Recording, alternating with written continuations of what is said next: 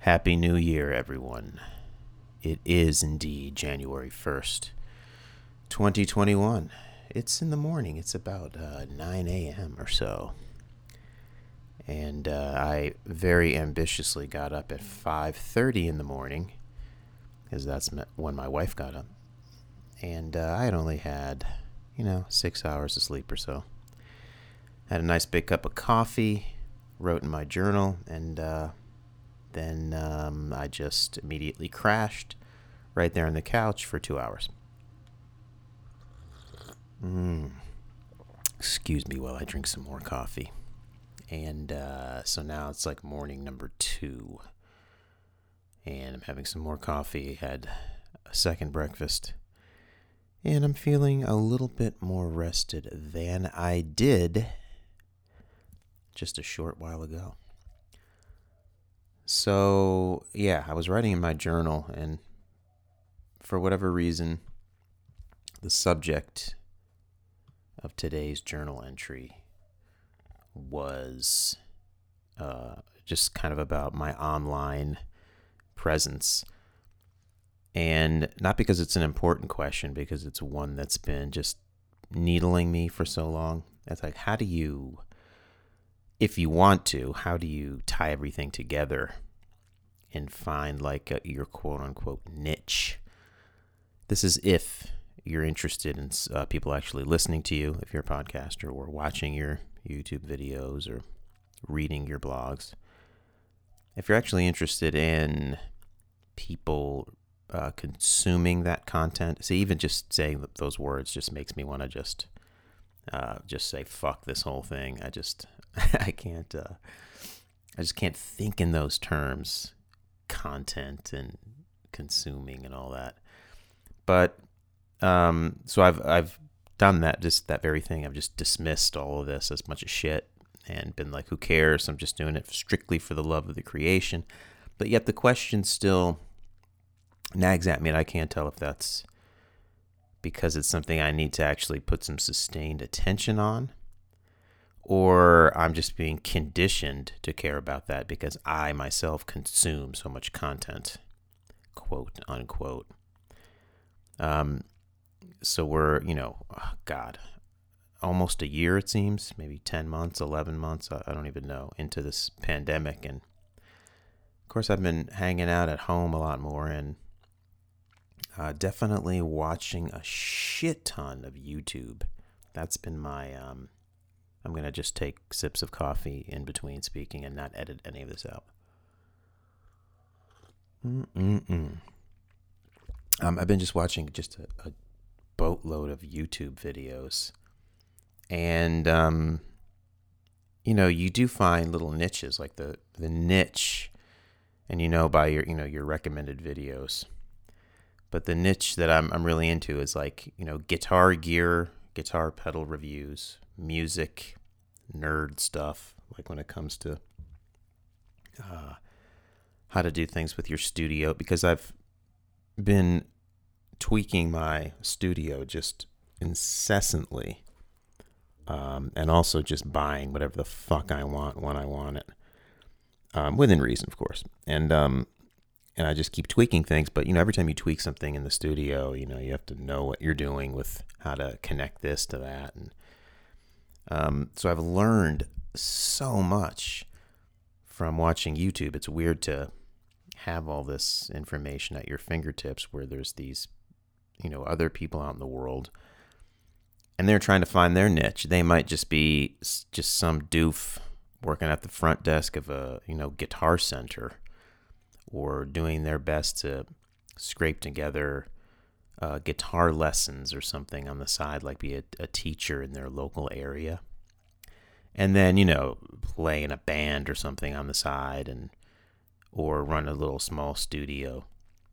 But the possibilities are just so different now. Like you can just sit in your house if you you know i guess if, if you play the game you invest in a good camera and again you find your niche you got it's like th- there's so much conformity um, on YouTube. It kind of disgusts me in a lot of ways.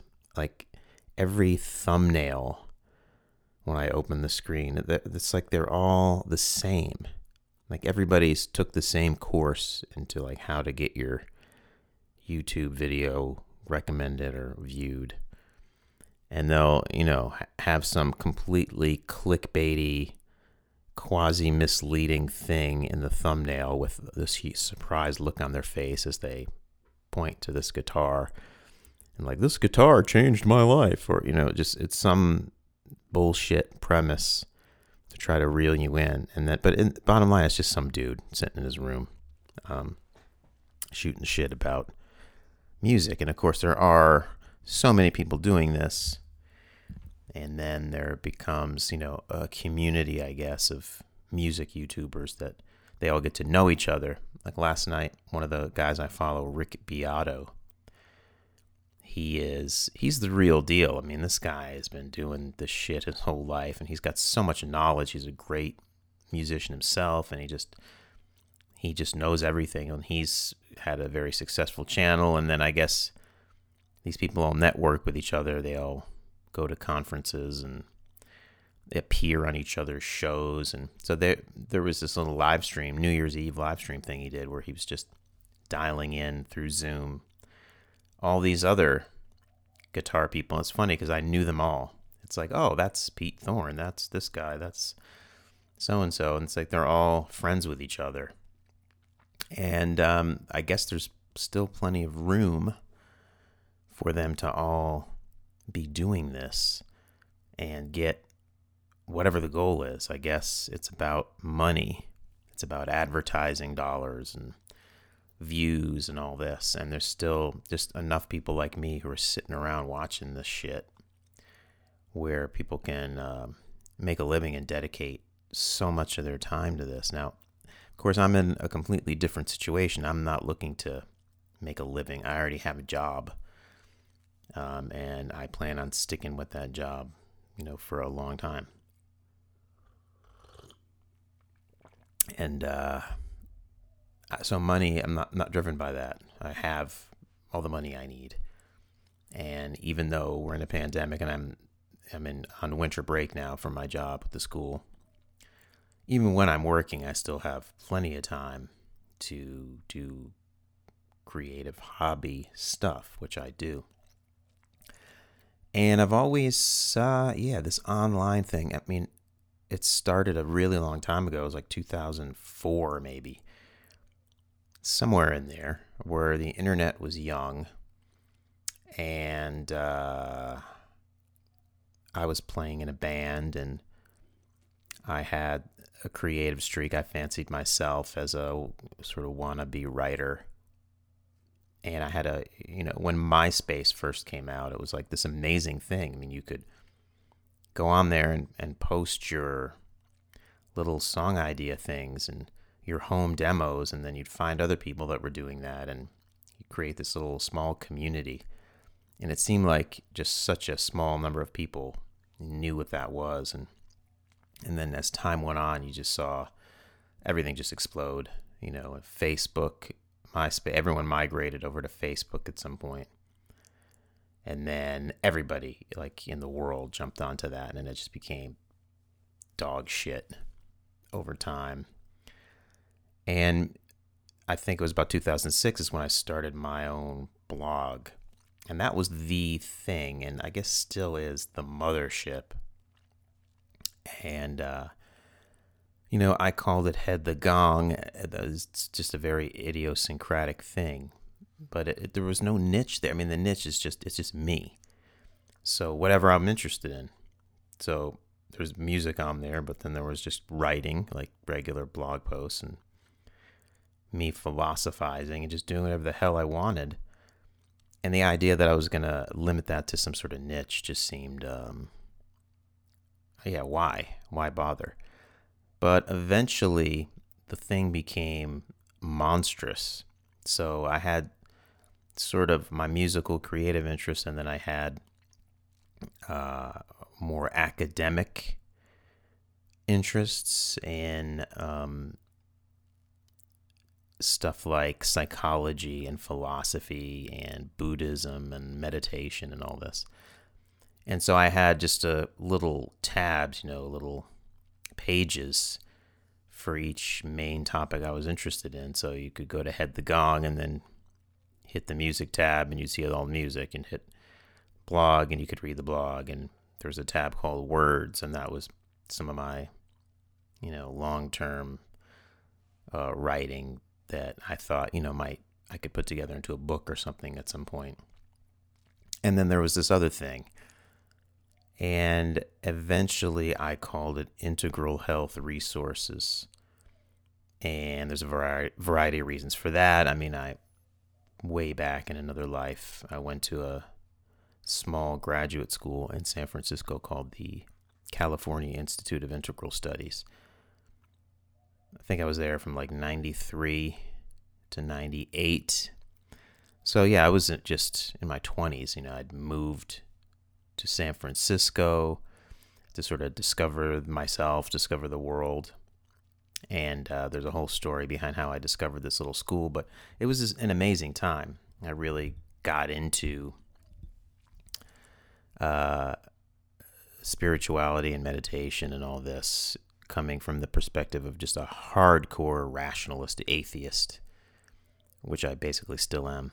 But um, anyway, so I developed a ton of interest in this uh, strain of psychology that was more about self discovery and spirituality and all this. And it was just this little tab on the website. And it just became this whole, whole portal where you'd click that tab and it would be 100 billion tabs inside of that one. And then, of course, this was way before I had the job I have now. So there was back then the sense of what am I going to do to make money? And so I flirted over the years with, you know, trying to sell music and, you know, have uh, PayPal donations and all this, which was just obviously never going to work. Um, and before I became a counselor, I had worked in the mental health field for just a ton and ton, a ton of years, but could never get anything other than you know entry level jobs. And I eventually thought I was going to become what's called an integrative health coach, as some weird little niche where I could do other things, and that didn't really work out.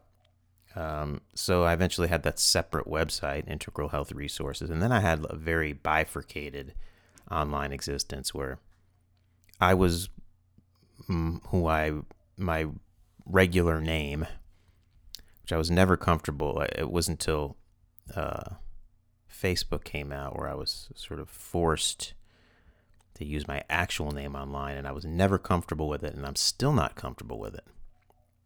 Um, and I'm right to not be comfortable. God damn, the I mean the vibe these days is like people try to go back and find shit you put online years ago, and there's this insane authoritarian, censorious culture that uh, is on the rise, and you can't just express yourself freely without worrying that some asshole is going to try to, you know, contact your employer. And even though you've done absolutely nothing wrong, your the, your employer might, for whatever reason, uh, allow this asswipe to exercise power over your life in some way.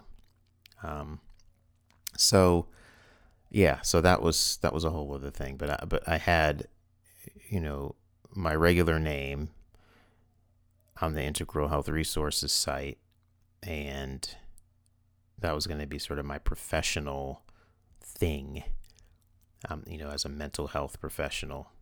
And then the Head the Gong was just still just my creative outlet.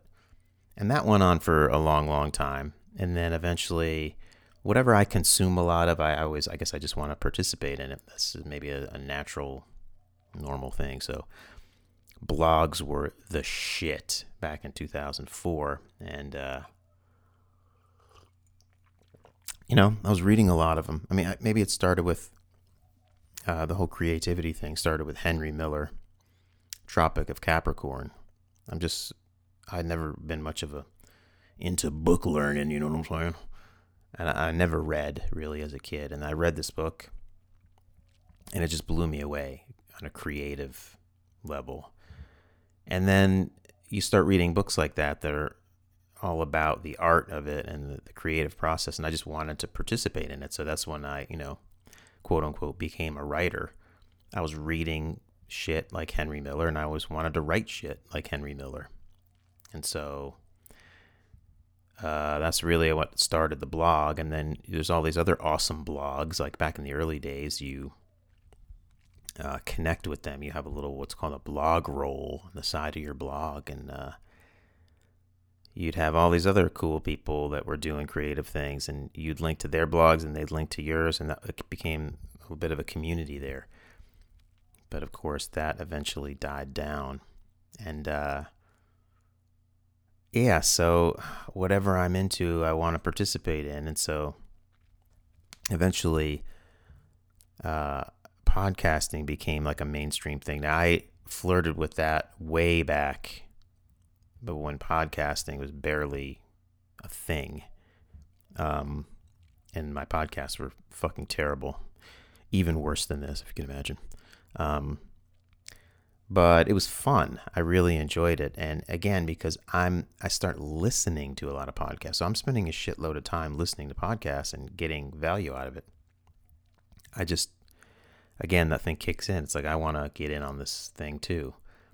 So then I wanted to start podcasting, and that led to this. Well, how am I? Uh, what's what am I going to call it? You know, because then the bottom line is it's always just, uh, it's just me. There's no category. I looked at all the podcasting categories on Apple, and they've got you know society and culture and technology and music. I mean, it's just nothing captures what I'm going for which is it's just me. I mean, there's no category that says Bob. Although, of course, I looked up Bobcast, and someone immediately took that as a concept. Um, but uh, so yeah, so I started doing the podcasting because I was listening to a lot. But then again, I was always this bifurcated. I had the Head the Gong podcast and the Integral Health Resources podcast. So I'm going to talk about, you know, philosophy and mental health shit, then I would put it on the Integral Health Resources podcast. And if it's just free for all music, creativity stuff, I'd put it on the Head the Gong podcast. But it, you know, and it never, it was just annoying to do that over time. And then over the years, I've like brought everything back together on the website, just like the old days. I've added little things.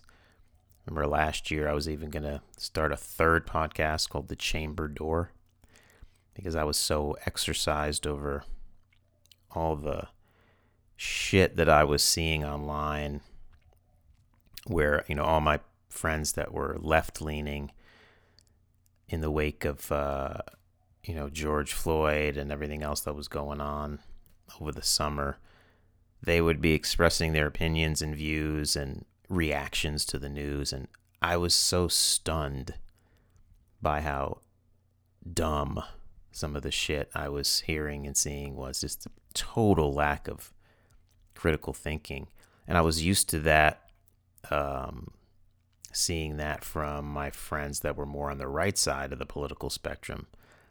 You know, I mean, I would see what they were posting about, you know, their support for Donald Trump or their uh, fundamentalist religious views and things. And I would be like, oh my God, these people are, this, they can't think critically at all.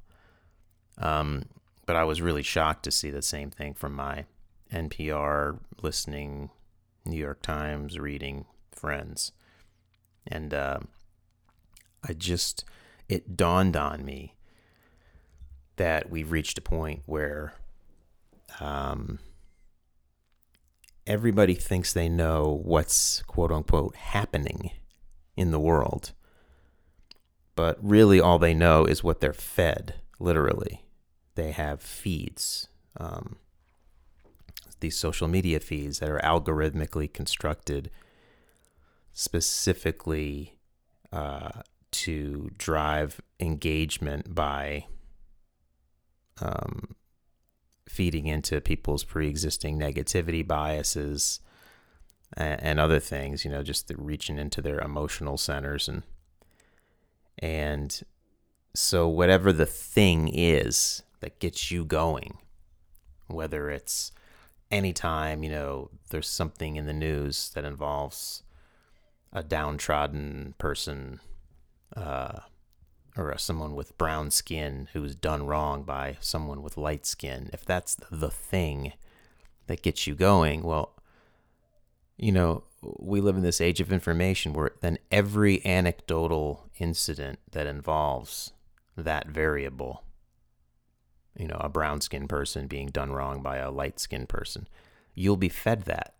And it will come with a narrative and it will just drive you to believe more and more and more whatever you believe. And you think all that's happening in the world is that thing.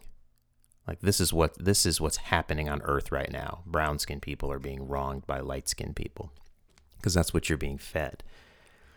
And v- vice versa. I mean, you can pick anything and whatever your thing is, uh, say your thing is you're you're outraged about the lockdowns. This is like aimed at more at a right leaning person.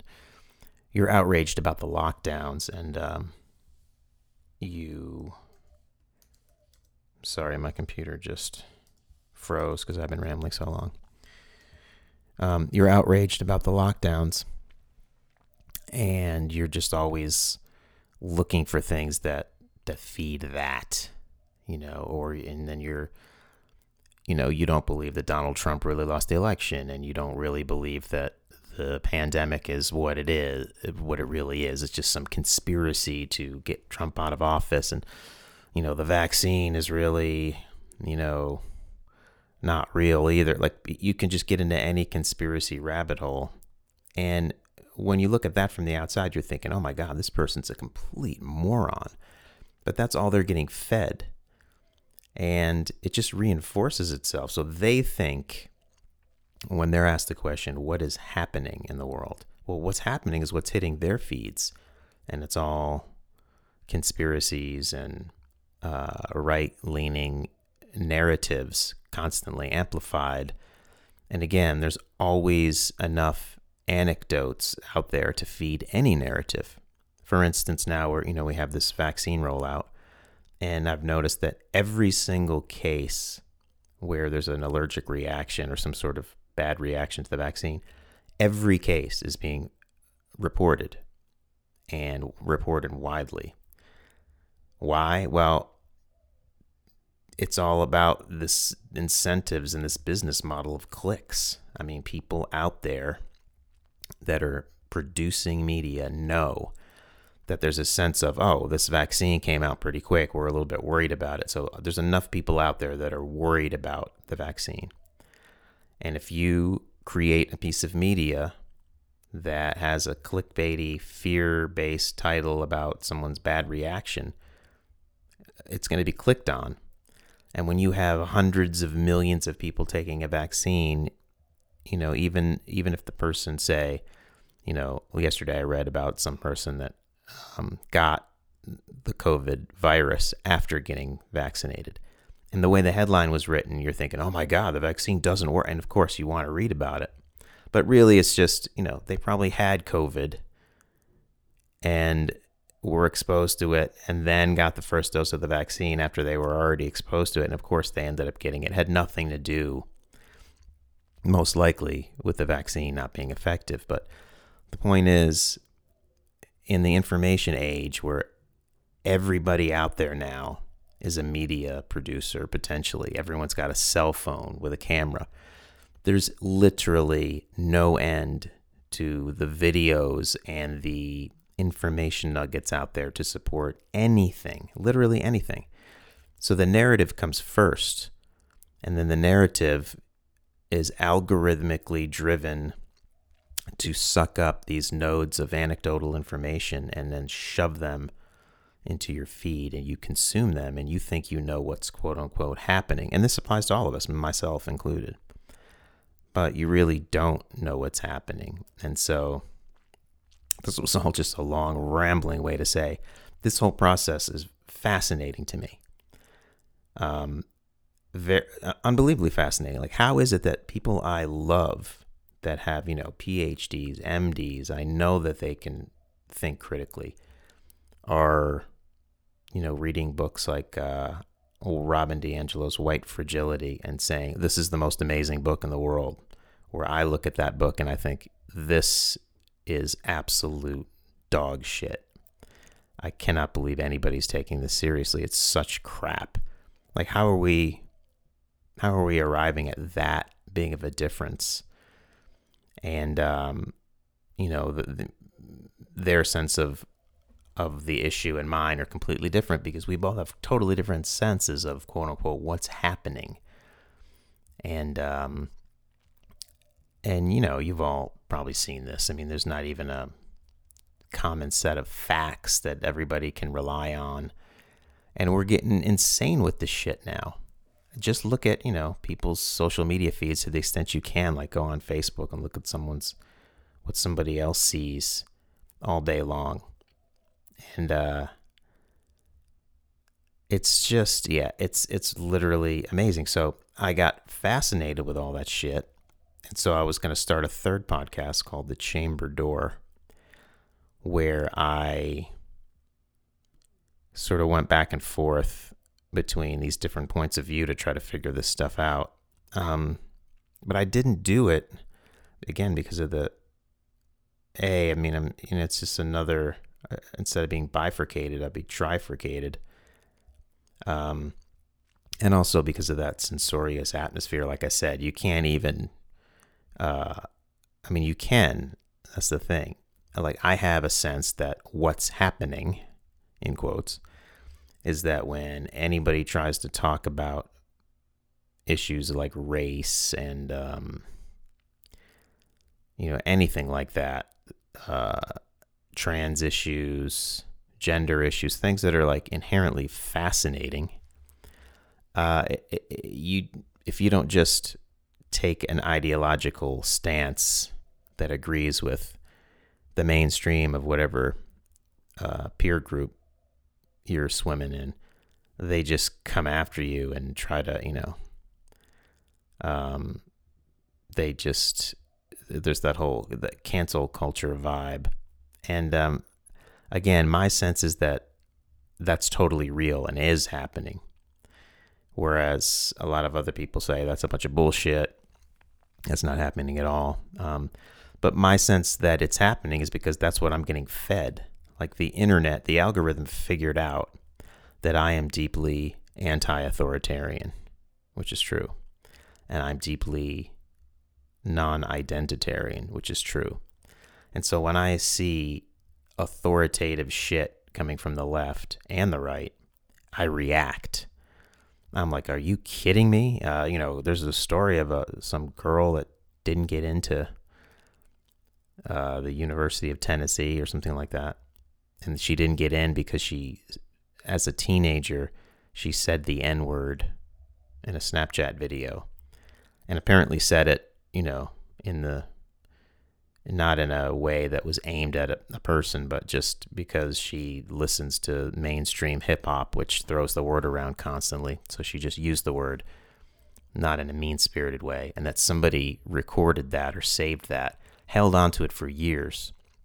And when this girl tried to get into college, he sent that video to the college admissions thing as a way to say this is a garbage person that you shouldn't accept. And the am- amazing thing, according to the story, is that the university went with that and didn't admit her because of it.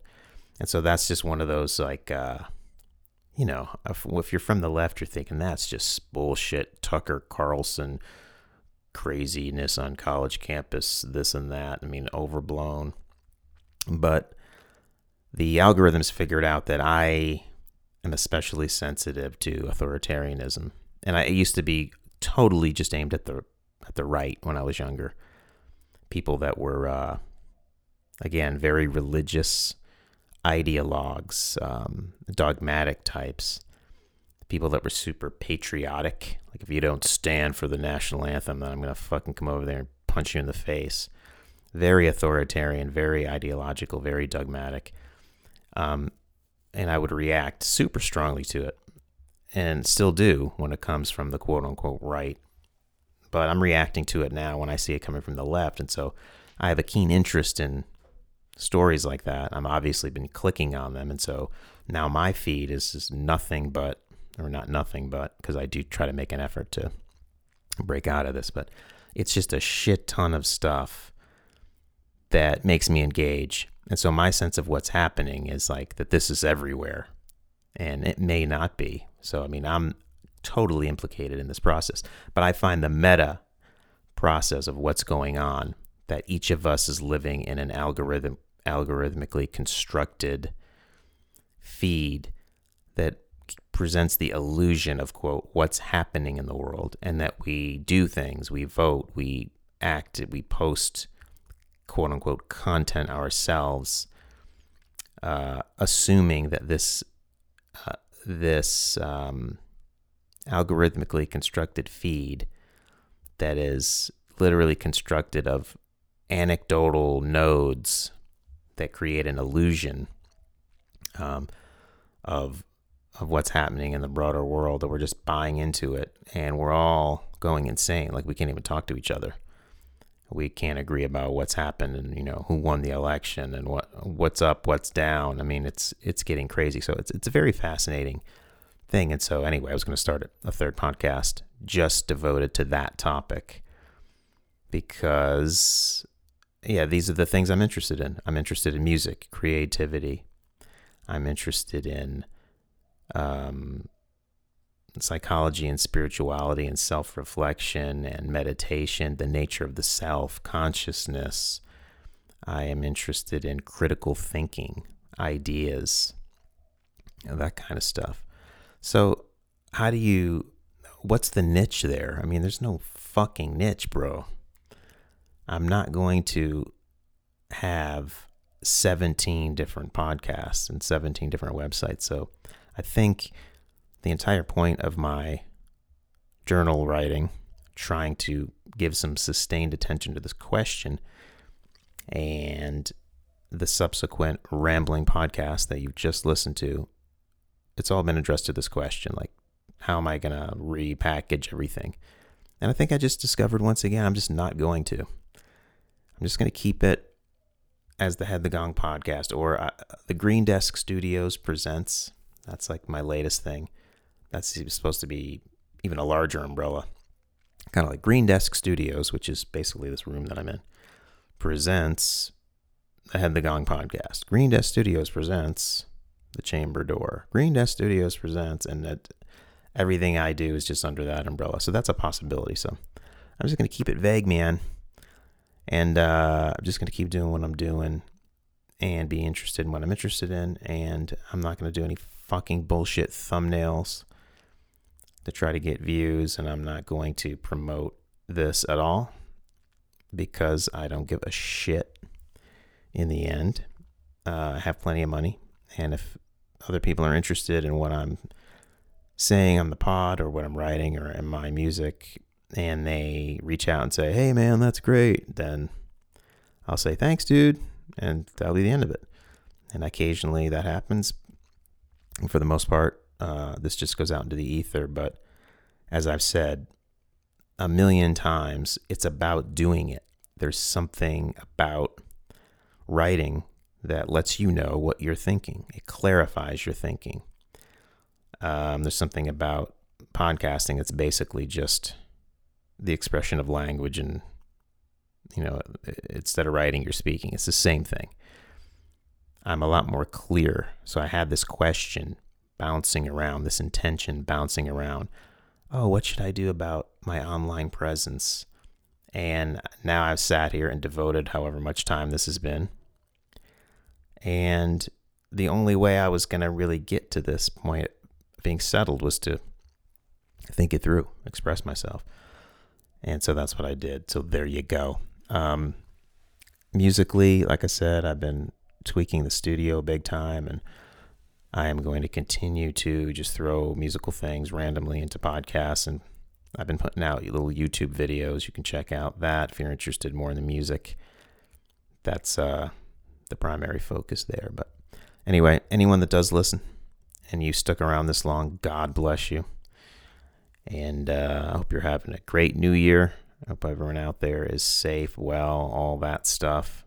And uh, I'll be checking in with you again soon. Bye.